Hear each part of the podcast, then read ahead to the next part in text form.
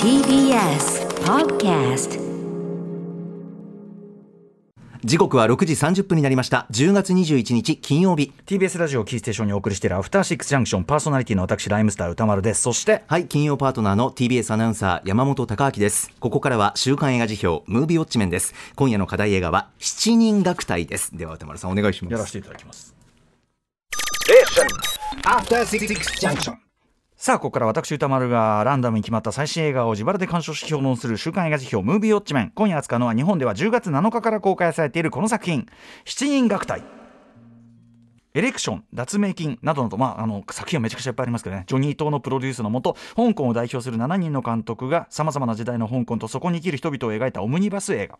ジョニー党自身も監督を務め、サモハン、アン・ホイ、パトリック・タム、ユエン・ウーピン、ツイハーク、そして本作が遺作となったリンゴラムといった豪華監督が集結しました。日本では2020年の第21回東京フィルム X の特別招待作品として上映され、観客賞を受賞しました。はい、ということで、えーこのね、脱名金じゃねえや、えっと、7人の楽隊、えー見ましたよというね、リスナーの皆さんからのメールいただいております。ありがとうございます。えー、とですね、まあ、メールの量はですね少なめ。まあねあの公開関数も多くないしですね、まあ、そんな派手な映画じゃないんでねあれですけどね、えー賛否の比率は褒めが7割、えー主な褒める意見は全ての作品から各監督の韓国への愛を感じた。みんなが愛した香港は今はなく過去のものにそんな切なさも感じた。何でもない話の中に人生の機微が詰まっていて思わず涙する作品もなどございました。一方否定的な意見はいずれもそこそこいい話だがどっかで見たようがあるようなストーリーばかりで映画を見たという満足感がなかった、えー香港にもか、えー各監督も監督にも思い入れがないのでピンとこなかった。最後のエピソードで冷めてしまった。ね、えーなどがございます。まあ、気持ちもわからないじゃないというのがありますが。えーというところで代表的なところを紹介しますね。バンダムさんです。えー七人楽隊、えー新宿武蔵野館でサモハン監督のオンライン舞台挨拶付き上映会を見ました。感想は3です。香港映画を代表する7人の名監督たちが、それぞれ年代の違う香港をノスタルジックに描いていて、香港映画ファンとしてはかつての香港映画のような映像や懐かしい雰囲気がとても居心地よくて、この映画の中にもっと慕っていたいと思ってしまうぐらいでした。それと、ただ昔の香港をノスタルジックに懐かしむだけの作品ではなく、各年代ごとに香港の変わっていく街並みや人の価値観の変化などを、時にユーモラスに温かく、時に切なく描いていて、鑑賞はほっこりしつつも深い余韻が残り少し泣けましたということです。えーどの監督たちの話からも香港に対して感謝と愛が詰まっていて、今作はかつての香港や監督たちがそれぞれラブレターを送っているような作品に感じましたと。えーあとですね、えー例えばドロップ・ダー・ボムさん、えー結構いろいろ書いていたらこれ面白い視点だなと思ったんですけど、えーある村がなくなる。ある言語がなくなる。という話よくちょくちょく耳にしますがある映画ジャンルがなくなる可能性などというのは考えてもみませんでした。つまりその香港映画っていうのはねその中国映画とはまた別個にあったんだけどまあそれがもう全体に中国映画ってことになっていく。っていうようなことをおっしゃってるんだと思います。はい、7本中4本が大切な人の喪失を悲しむ物語であったり愛する人と離れまいとお互い葛藤する話であったり、えー根底には香港がみんなの愛した香港でなくなってしまうのだろうという怒り悲しみ定年等々さまざまな要素が入り混じった一言では言ができ言語ができない感情が流れてるような気がすると。だからといって鑑賞後出口のなさにとことん気がめいってしまうというのでもなく、えー時代時代の香港の輝きや力強さをしっかり描写してくれているがゆえに逆に監督たちの思いが透けて見えるというか、えーだからこそ鑑賞後はただただ切なくなるという、えー映画を楽しむ人間としてはこれが最後の香港映画だったねなんていうセリフを言う日が来ないことを望むばかりですがということでございます。ありがとうございました。はい。ねそうなんですよね。あの例えばここに参加している監督たちもねあの全然あの近年も全然あの新作いっぱい撮ってるんですけど、まあ、ある種その中国映画としてまああのなんていうかな近年は日本とかにあんま入ってこなかったし見る機会なかったりしてね。はい。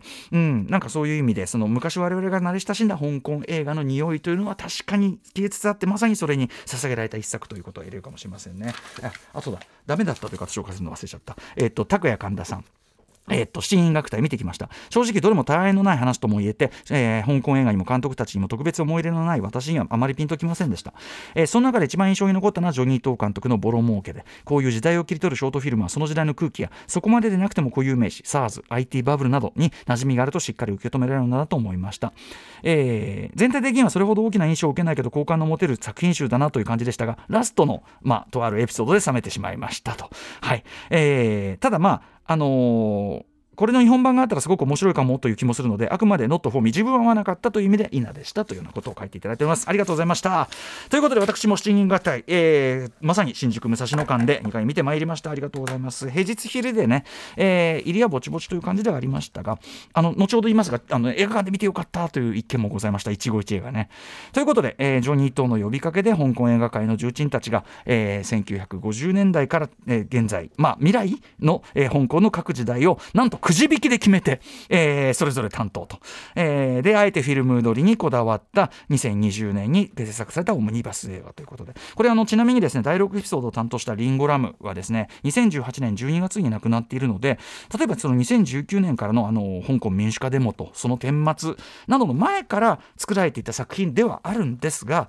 えー、それでも明らかにまあそのねあの香港民主化デモとそれ以降の顛末でより明確になったものではありますが明らかに、えー、香港がかつての香港と、えー、から決定的にこう変わってしまうしまいつつあるこの時期この時代に今一度自分たちの文化的アイデンティティを見つめ直しておこうその軌跡を、えー、ごと記録しておこうというような、えー、そういう切実な意図が込められた企画なのは間違いないかと思います。はいえー、でね、えー、それを表しているかのようにですね、あのー、まあ、その作品ごとに、まあ、なんていうか作品のジャンル感とかトーンとかタッチこそ違いですね。どの作品も共通して詳しくは言いますけど、まあ、皆さんおっしゃってるその最後の追白編以外は、え、っとどれもですねまあ、時の移ろいっていうのをはっきりテーマにしてますよね。はっきり時の移ろいをテーマにしてる。えー、ジョニーとはもともとあとですね、あの消えゆく香港の街並みを映画に刻印しようとある時期、意識的にしてるっていうのがありましたね。あの僕も大好きなあのスリとかまさにそうですけど。ね。えー、で、ちなみにもともとはジョン・ウーを加えた8人でのその名もズバリ、8か2分の1、つまりあのフェリーのね、あの名作ありますけど、8か2分の1というタイトルだったんだけど、ジョン・ウーが体調不良のため、その7人でやることになったということらしいです。えー、とまでまあ、7エピソードからなるオムニバス映画。このコーナーでそれぞれ監督が違うオムニバス、えー、を扱ったのは多分2018年4月20日の、えー、クソ野郎と美しき世界だけで。であれも一応あの4パートしかなかったんですよね。なので、えー、今回7パートありますから、えー、かなり、えー、駆け足でいくしかないということではい、えー、いきます、えー、まず1作目サモハンの稽古というやつですね。えーまあ、サモハン金峰ちょっとね説明はもう省きますけども、えー、かつてサモハン金峰ジャッキー・チェンユンピョあとはこの七人楽隊第4エピソード先ほどあの山本隆明さんも絶賛されておりましたユエン・ウピンの回帰の主人公を演じている、えー、ユン・ワーさんなど、えー、少年時代こう訓練を積んだ香港の狂撃学院があるわけですね。で,、えーでまあ、そこから出てったスターをね、えー小小えー、なんだ、えー、七福ん？小福星なんてね、あなんだっけ？読んだりすると、えー、七、七小福、ごめんなさい、ごめんなさい、福、映画混ざっちゃった。えー、七小福、えー、七小福って言ったりしてますけど、はい。で、えっ、ー、と、で、まあ、その、狂撃学院のその少年時代というのをその先生役をサモハン自らが演じた、まあ、そう七小福というすみません1988年の香港映画、えー、日本では1992年に公開されたその一作があって、えー、と今回のこの稽古という一編はまさにその七小福をさらに極限までシンプルにしたような、えー、サモハンの自伝的作品ということですね。でえっと、話すものは、まあ、メールにもありましたとおり、確かに単位ないと言っていいぐらい素朴なものです。えーまあ、できるだけサボりたい生徒と、えー、それを監視している先生のせめぎ合いという話ですけども、この一編、とにかくですね、これ私の感じ方ね、この一編、とにかく、映画というものの楽しさの根源に触れるような生き生きした身体の動きとそのリズミカルな連なり例えば右から左にぴょんぴょんぴょんと子供たちがぴょんぴょんぴょんぴょんとこう動いていく動きとそれに対応してカメラが右から左に行くまた右から左に行くその繰り返しが生むリズムとかでそれが生み出すまさしくこう音楽的というにふさわしい気持ちよさもしといえばワンダーですね。あのうわなんかすごいこう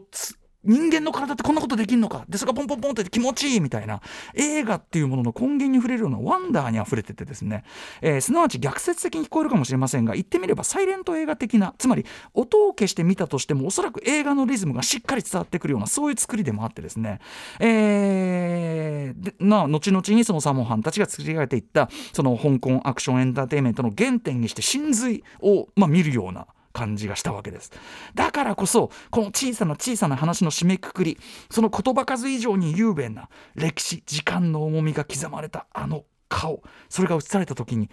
思いのほか僕はドスンとくる一辺でというふうに感じまして僕はだから正直ちょっとここで思わず落雷してしまいましてでちょっと小さく拍手。ああすごくいい。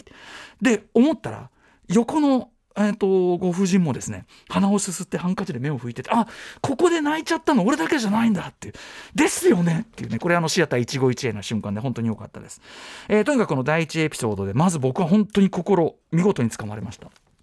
で,、えー、で続く第2エピソード。これアン・ホイさんの校長先生というね。アン・ホイさん、まあ、日本ではね公開作品数ちょっと限られてるんですけど、えー、いわゆる香港ニューウェーブ期に登場して以来ですね現在に至るまで、まあ、第一線で本当に数々の映画賞などにも輝きつつ活躍を続けてまさに巨匠、えー、ベネチア国際映画祭障害功労賞なんて取ってますけど。というようなことを僕も最近ですね我が心の香港映画監督アン・ホイというドキュメンタリーを見てようやく遅まきながら知ったって、まあ、とにかく日本であんまりやんないんではい、えー、不勉強さをちょっと恥じた次第でございます。アンホイ、すごい人です。えー、ともあれ今回の七人楽隊の中で、まあ、映画としてのその、七人の中ではですね、この7編の中では、映画としての格調が最も高いのは僕、この校長先生という作品だというふうに思います。なんといってもですね、この校長先生を演じる、まあ、僕はもともとやっぱそのジョニー島作品とかで、こわもてのイメージがちょっと強かったフランシス・ンのですね、抑えに抑えた、ほとんど枯れ切ったと言ってもいいような佇まい自体がとてもなんかもう感動的というかですね素晴らしいし、えー、サイヤ、えー、アさんかな、えー、演じるですね。あサイマアさんか。えサイアマさんか。ごめんなさい。サイアマさん、えー、演じるウォン先生がですね夜の帰り道あの生徒の一人が働いているその露店でですね、えーまあ、デザートはただだよなんですちょっとごちそうになるくだりのですねえー、非常にあの路地のとかあの団地のところですかのところの非常に繊細に組み上げられた照明のこの心地よさであるとか、えー、そしてですね先生がこう座ってこう食事それを横から捉えてるんですけど生徒がそこで、まあ、あの人から見られないようにってんでこう、えー、仕切り板をこう立てかけるわけです。それによって先生の姿がほぼ顔以外全身見えなくなるという非常にこうインパクトを残すこのショットであるとかですね画面構成の巧みさ新鮮さなどなど含めてですね、えー、それに対してですねで非常にこう繊細に作っているその,、えー、その1960年代の描写に対して、えー、それが一気に2000年代に時を飛ぶとこう一気にこれがドキュメンタリックなタッチになる。照明ももうその食堂のなんか蛍光灯みたいな明かりになるし、えー、このタッチの落差の出し方などなどですね、えー、これまた話としてはこれ以上ないほど青淡い薄薄口の一辺でありながら残す余韻はすごく豊か味わいはどこまでも深いというですねさすが匠の技というか、えー、ささっと作った一品なのにしっかりこう何て言うかなアートになってるっていうかここがやっぱりアンホイちょっと格が違うなというふうに思った次第でございます。はい、えー、ということでこれがですね校長先生という作品どんどんいきますよ駆け足ですけどね。でですね続いてえ逆にこれはいいところというかなんというか褒め言葉と取ってくださって構わないんですがめちゃくちゃすっとんきょうっていうか、えー、これぞ80年代80年代香港ニューウェーブってありますけど80年代東アジア映画的なものってことっていうのは見てて僕はどこかですねあの日本の大橋信彦作品的なぶっ飛び感を感じたんですね。非常にぶっ飛んだ編集や展開やショットが、えー、意図的にぶち込まれている、えー、これあのウォン・カーワイ作品の編集で知られるパトリック・タムさんの、えー、っと別れの夜かなという一編があるわけですね。はい、えー、ですでこれもとにかくですね前編良くも悪くも80年代的な、えー、なんじゃそりゃなショットとかなんじゃそりゃなこう展開とかですね、えー、が連発されるってことでだからちょっと今の感覚でちょっぴりこうこっぱずかしいっていうかそういうのがあえてこうぶち込まれてる作品なんですよね。で特にですねこれは僕一生忘れないだろうなというくらいここ鮮烈だったところがありまして、えー、ジェニファー・ユーさん演じるその18歳の女の子で、まあ、家族が要するに多分香港の中国返還を前にしてどんどん海外に移住組が出てきたと。で、まあ、恋人と別れなきゃいけないというそのジェニファー・ユーさん演じる18歳の女の子が、えーまあ、大抵なんつってね なんてこと言うわけです。で上半身下着姿のまま屋上にこう行ってでそのイアン・ゴーさん演じるこのイアン・ゴーさんのあの眼鏡の感じとかもあれをねあの80年代それこそコカ・コーラ CM 的なねあのいい男ですよね。はい。えー、剣的ないい男。まあ、この話はちょっと長くなるから置いとこう。イアン・ゴー演じる、あのー、恋人とですね、まあ、屋上の上に行って、さらに愛の愛の言い合う場面があるんですけども、ここでですね、まあ、よ場面は夜なんですが、オープニングでも非常にその印象的だった超低空飛行のこのジェット機の影がわーく見えるわけです。えー、最初のオープニングで、まあ、その記憶があるわけですね。こんな低く飛ぶかなみたいな絵があるんですけど、えー、ここでですね屋上でわーっと2人が話してるとなぜかこれすごい距離感とか変なんですけどジェット機の影が突然こうなんていうかな空いっぱいに映し出されて一瞬でそれがふわっとこう飛び去っていく。しかもですねなんかこう壁かスクリーンかなんかに投影したような影みたいな感じで映されるので距離感とか角度とかも全部おかしくて一瞬こう空間感覚が失調するようなめちゃくちゃ変なんですよ。とにかく一瞬飛行機の影うおーっつって。で2人もわーとか驚いてんだけどめちゃくちゃ変な演出が全く脈絡なく挟み込まれてですね。何なのあれ？でもそれこそがさっき言ったような日本で言えば大林信彦とかあるいはそのまあやはりちょっとこう森田義満さんのすっとんきょうな瞬間とかにも通じるような80年代、まあ、香港ニューウェーブなんていう流れがありましたけど言っちゃえばその日本のある種の映画ともシンクロするような80年代東アジアニューウェーブと言ってもいいような香りのようなものを確かに感じさせてですね、えー、この超絶奇妙な一瞬僕はとこの飛行機の影のうわ何それってあれ多分一生忘れないんで一生忘れない一瞬が見れたというだけでこの一辺、えー、一見の価値あるかと思います。はい、えー、で同じくそのビルの谷間から見上げてこの間をこう飛ぶジェットジャンボジェットのショットから始まる、えー、UNP による第5話回帰先ほど金曜パートナー山本拓さんも絶賛されてました。ものすごくゆるゆるなグラントリノというかものすごくゆるゆるなベストキッドというかみたいな、まあ、おじいちゃんと孫もの。えさっきも言ったようにこの、えー、おじいちゃんを演じてるユン・ワーさんは、えー、七小福の一人。つまりあの1話の子供たちの中の一人なんですね。ユン・ワーさんはね、えー、まさに香港アクション映画界のレジェンドなわけですがあのゆるゆるにオフビートなコメディたちの中にもこれぞ、えー、香港カンフー映画というべき何かが不意に立ち上がるスリリングな瞬間というのがいくつかありましてもちろんあのチンピラとの対決でねきっちりあのチンピラもあのねあのユエン・ウーピン的振り付けに沿って格闘するあのくだりも面白かったですしあのー僕は良かったのは、いつの間にかそこまで、いつの間にそこまで習得してんだよと突っ込みたくもなる、えー、アシュリー・ラムさん演じる孫とのあの組手のとこですね。あの、カンフー教えてっつって。で、そんな日付も経ってないはずなのに、かなりバシバシ、えー、組手を決める。このバシッバシッってこう次々こうリズミカルに組手がこう決まっていくって、これはやっぱりそのジャッキー・チェン、特にね、ユアン・ウーピン、ジャッキー・チェン以降のこう香港映画のある意味 signature 的なね、気持ちよさですけども、そこでこうバシッバシッって決まるために、カメラ急激にズームしたり、急激にカメラがこう引いた、こうズームアウトしたりするっていう、えー、まあ、まさに70年代、えー、香港カンフー映画をの匂いをたたえたカメラワーク、えー、みたいなものがですねふわっとこう浮かび上がってきたりしてこういうところであいいっていうね感じがねするというね、えー、まあ最も気楽に楽しめる一編かと思います。ただしここが1997年という設定なので、えー、香港の中国返還タイミング。こここそが境目。だから孫と、えー、その旧香港を象徴するおじいちゃんというのは、まあ、ここに来るのぴったりかもしれませんね。でですね、えー、本作の白尾と言えるのはこの次の第5話ジョニーと、えー、ボロ儲けという作品ですね。ジョニー・トークが草子で言えば脱名金、えー、2013年の作品の系譜と言えなくもない、まあ、経済テーマの一作なんですけど、えー、ただ本作のポイントはですねえーまあ、3人の男女が主人公ですね。その都度流行りの投機ネタに飛びつこうとしている3人の男女が2000年 IT 企業勃興期2003年 SARS が流行期2007年、えー、中国本土との株式直接取引が始まるのかという時期。そしてあとやっぱそのサブプライムローンのねあの実験あれの、まあ、時期という、えー、この象徴的な3つの時期に同じ食堂の同じ席ただし内装や客の様子などはどんどん様変わりしていく。この象徴的な3つの時期同じ席同じ食堂の同じ場所で基本ただくっちゃべるジャケという要するに設定はミニマルなんだけど背景はマクロというですねちょっと一筋縄ではいかないショートコメディなんですねこれね。えー、でそれぞれの時期のその座り位置とか、えー、持ち物とか服装の変化などはもちろんのこと3人の会話を捉えるカメラの視点がどんどんこう複雑になっていく最初はまあ普通にこうバストショットでこう普通のオーソドックスな切り返しだけで撮っているんですけど2003年になると引きの絵が出てきてこのガランとした店内をこう見れるようになったりとか、えー、2007年になると今度はこう真正面からガッと捉えたショットとかあと、まあ、これある理由があって真上から捉えたショットとかが出てきたりしてですねカメラワークそのものもその時期ごとによって変化していく。話としては落語みたいな話ですよね。落語みたいなノリなんだけどそこに、えー、香港のその近年のまあなんていうか表情の変化。でも同時にそれと変わらぬ香港人気質みたいなもの。まあ言っちゃえばその金儲けに抜け目がない、えー、なんていうかな。したたかな香港人気質みたいなものもまあ描いてまさしく粋にさらりとしかしこうピリリと、えー、描いているということで。これは僕さすがジョニー・トーというかなんか他の人がやりえないやっぱやり方で結構まあ芯を食ったことを描くなというねジョニー・トーとしてもこの会話劇だけっていうのは結構挑戦だったと思いますがえさすがではないでしょうか。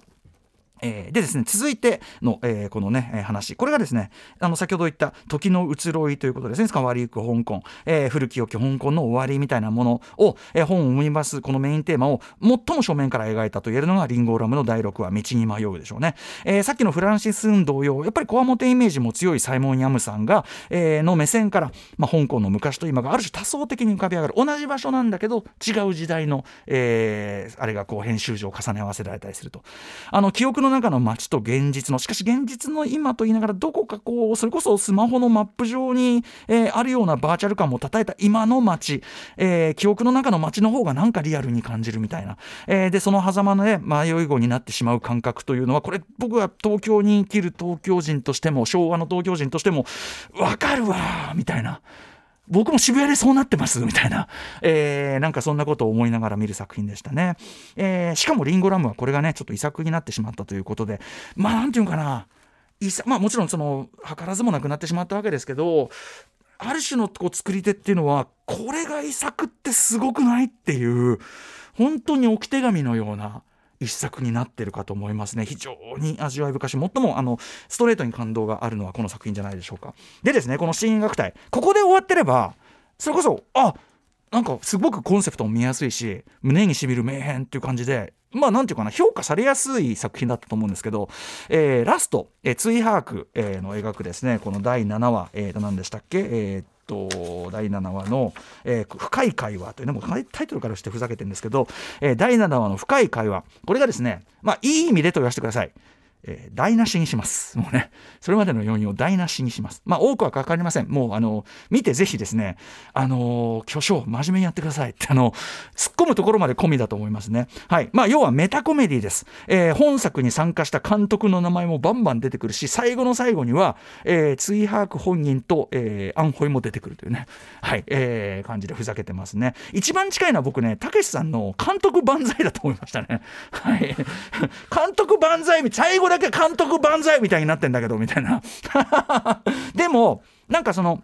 それによってなんかいい意味でこう重くなりすぎず終わるな新面なんかこうおセンチに終わんないっていうかいい意味でやっぱさっき言ったしたたかな？香港映画人はとはいえそんなことでは別にあのー、あれしませんよと。いや世の中どうなんですかね？みたいな。いやどうなるってもうよくわかりません。みたいな。なんかもう、なんかよくわかんないけど、もう、まあいいかみたいな、なんかその感じも含めてですね、僕この締めくくりはこれはこれでなんか、あの、今回の作品には、で、まあこういうばらけ方もね、オムニバスのやっぱり楽しみでありますからね。はい。ということで、あのー、まあ香港映画、あのー、ね、特に70年代、80年代、90年代、香港映画親しんだ方であれば、もちろんものすごく感慨深く見れるでしょうし、そうでない方にも、あの、豊かなその香港、独自の香港映画のカルチャー、その過去というものに、えー、対するこう一つの入り口として働く、えー、僕はとってもあの素敵な、あの、何何個も何個もあの忘れがたい瞬間があってあの非常に見てよかった作品でございますぜひフィルムで撮ってるんでねそれこそ新宿武蔵野館味わいのある映画館で、えー、劇場でウォッチしてください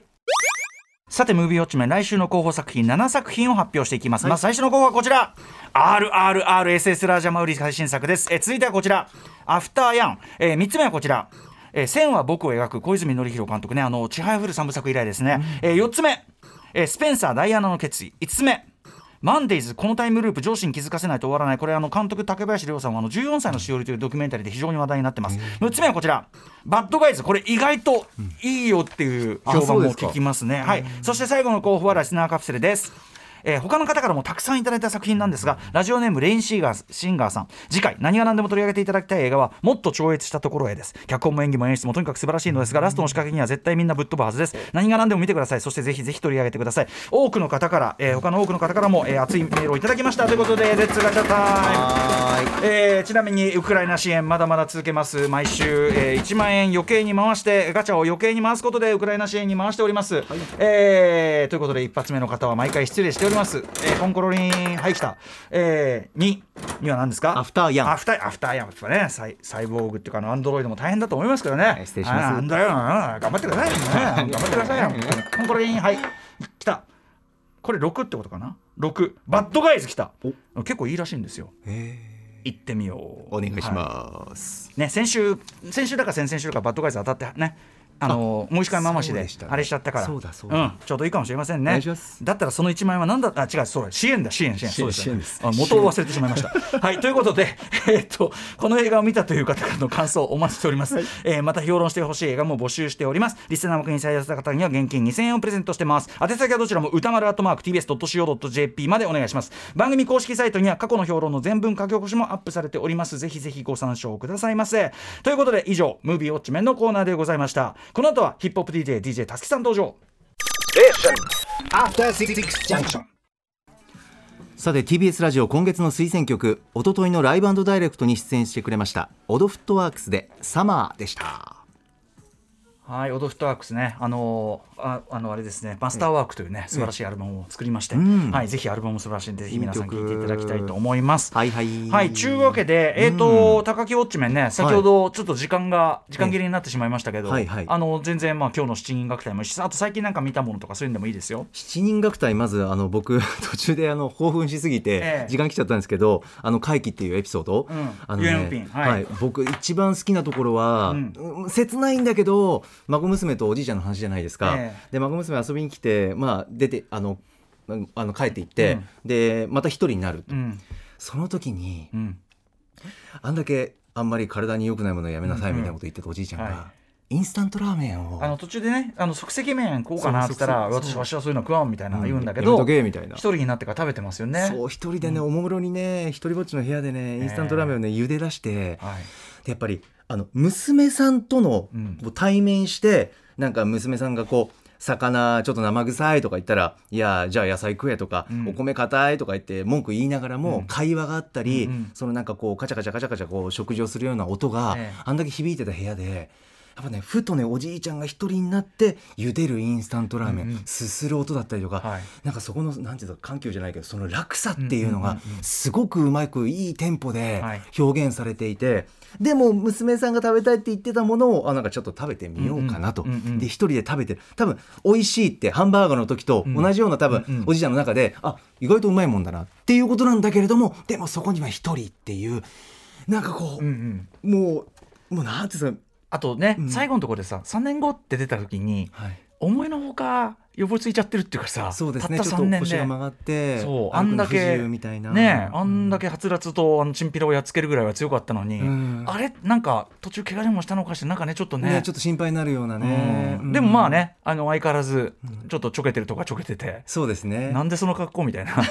あとさ細かい話だからあのその、えー、と会期って話だとその孫娘、これ演じてるねあの、えー、とアンシュリー・ラムさん新人らしいけどこの人もすごいいいですけど、ええ。あのの部屋がさ、はい。子供の時にの多分そのだから子供の時は結構来てたんですかね。彼女用の部屋があるわけだから。ね。あのさあのクリーミーマミのさ、ええ。あのグッズがいっぱいあるのよ。ぬいぐるみとかもたくさんあったし。そうそう。クリーミーマミわかります？あの日本の,、うん。あのアニメなんですけど、ええええ。そうだからその多分90年代っていうかその多分80年代に子供だったとかなのかなわかんないけど、ああの香港にはあの途中さ、ええ。あのエピソードで山口百恵さんのあのコスモスのカバーが流れたりするエピソードがありますね「別れの夜」ってあれはね、あと山元のやつよりだいぶ後にカバーされた88年のバージョンらしいんですけど、はいそうだから香港にこう入ってる日本文化みたいなのが透けて見えるのも良かったかなと思いましたね。ええクリーミーマミのねあとシーツとあとククッションでしたねなんかね。そうそうそうなるほど。そういう道具もうまく使ってるんだな、うん。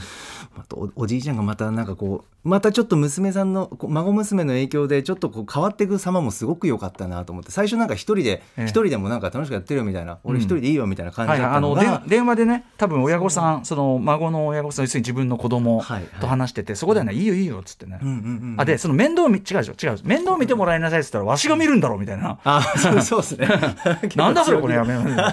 それでそれだからそうだから、まあ、あのおじいちゃん別にがんあのいわゆるそのイーストウッドあのグラントリノって言ったけど、はい。あのコワルスキーさんみたいな頑固者じゃなくて、なくて、うん。別に全然全然オープンっていうか。そうなんですよね。うん。そう、うん。結構フレキシブルに。そう。そう。なんかなんだっけチューチューってチューって言ったら怒るよっつってね来たらね、サマンサって言うんでなんだサマンサって言って。みたいなこと言ってて。なんかあの途中のさあの道に迷うもそうだけど、香港の人ってすごく英語とかペラペラな印象あったけど、ええ。やっぱそのなんていうの？もともとはねイギリス領でもあるから、ええ。その英語っていう文化圏っていうのはすぐそばにありつつ、そのもともと広東語っていうその自分たちの言葉と英語っていうののなんか世代ギャップみたいな話も結構出てくるじゃない、ええええだからあれもなんかあそうなんだみたいな感じがあって。うん発見とかもあったし。サイモン・ヤムランそんなさ年じゃないんだけど、ええそのあそのぐらいの年から見ても、あのその感じだみたいな。あ今時はみんなこういう西洋式の結婚だみたいな、ええええあそういう感じなんだみたいな。勉強になりましたよね。勉強になりましたね。僕校長先生も結構好きだったな、はい。これは味わい深い。はい。ライス大もあのこうお米のおご飯のうんうん。なんかああれもすごいズームがあって。あれも食事描写ですね食事描写ですね。あのよしかもさ1960年代の、まあ、学校で、あのー先生たちが同じ机で同じお室から取った同じおかずをみんなでこう囲んで食べるというシステム。もちろんあれはあれでねあの今やったらいろいろうざいと思うけど、なんかこう美味しそうなのよね。丁寧に作ったものな感じがするんだよねなんかね。そうですね。なんかシェアしてみんなで一緒のもの食べるみたいなあったかい光景があって、うん。うん。なんかあの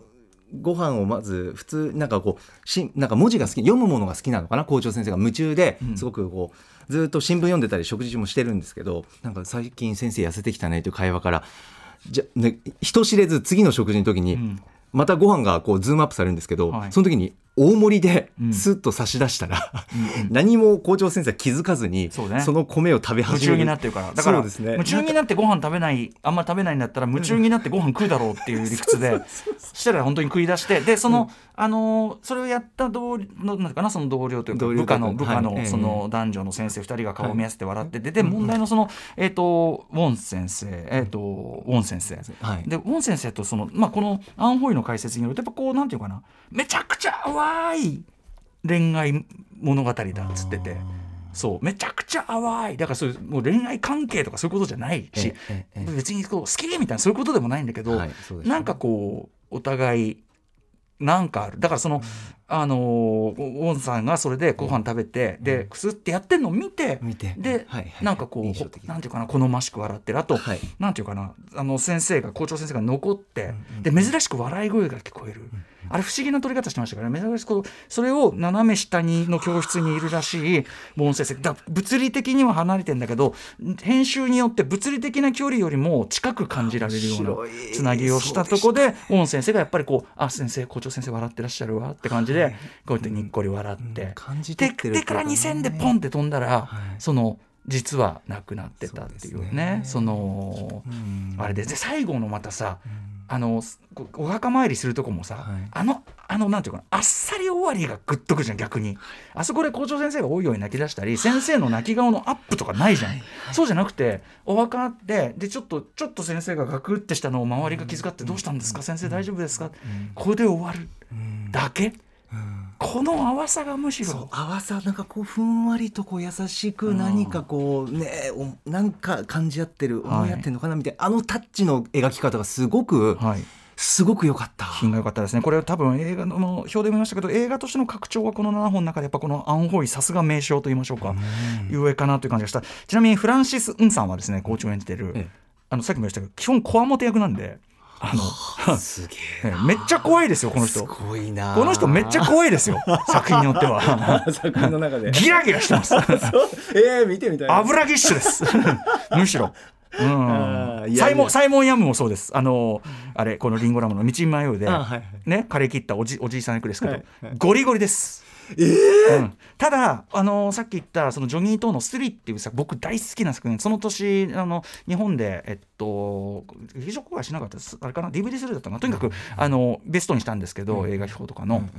あのこれはサイモン・ヤムが、まあ、そのなんていうかなスリ集団のボスなんだけど、あのめちゃくちゃ映画としても面白いし、ええ。そので滅び滅びくというかなくなっていくその香港の街並みをすごくフィルムで抑えて素晴らしい作品であると同時に、とにかくサイモン・ヤムが普段はそれまで俺こわもてばっかり見てたのに、うんめちゃくちゃ可愛いんですよサイモン・ヤムがこれ。あの10人の泥棒たちでもねすごい可愛いおじさまの恋みたいなのを演じてたけどサイモン・ヤム、そういうのやらしてもね絶品なんだよねへー素晴らしいスリは本当にいいもうあのね自転車乗ってる姿とかもうたまんないものがえー、見もう大好きですね。えーあの見てえー配信とかもしなかったらね、まあ歌いございますのでね。お借りいただけジョニーと大好きなんでね。ありがとうございます。はい十七人楽隊でございます。あ、七人楽隊。七人楽隊の話でございましたはい junction. After 66 junction.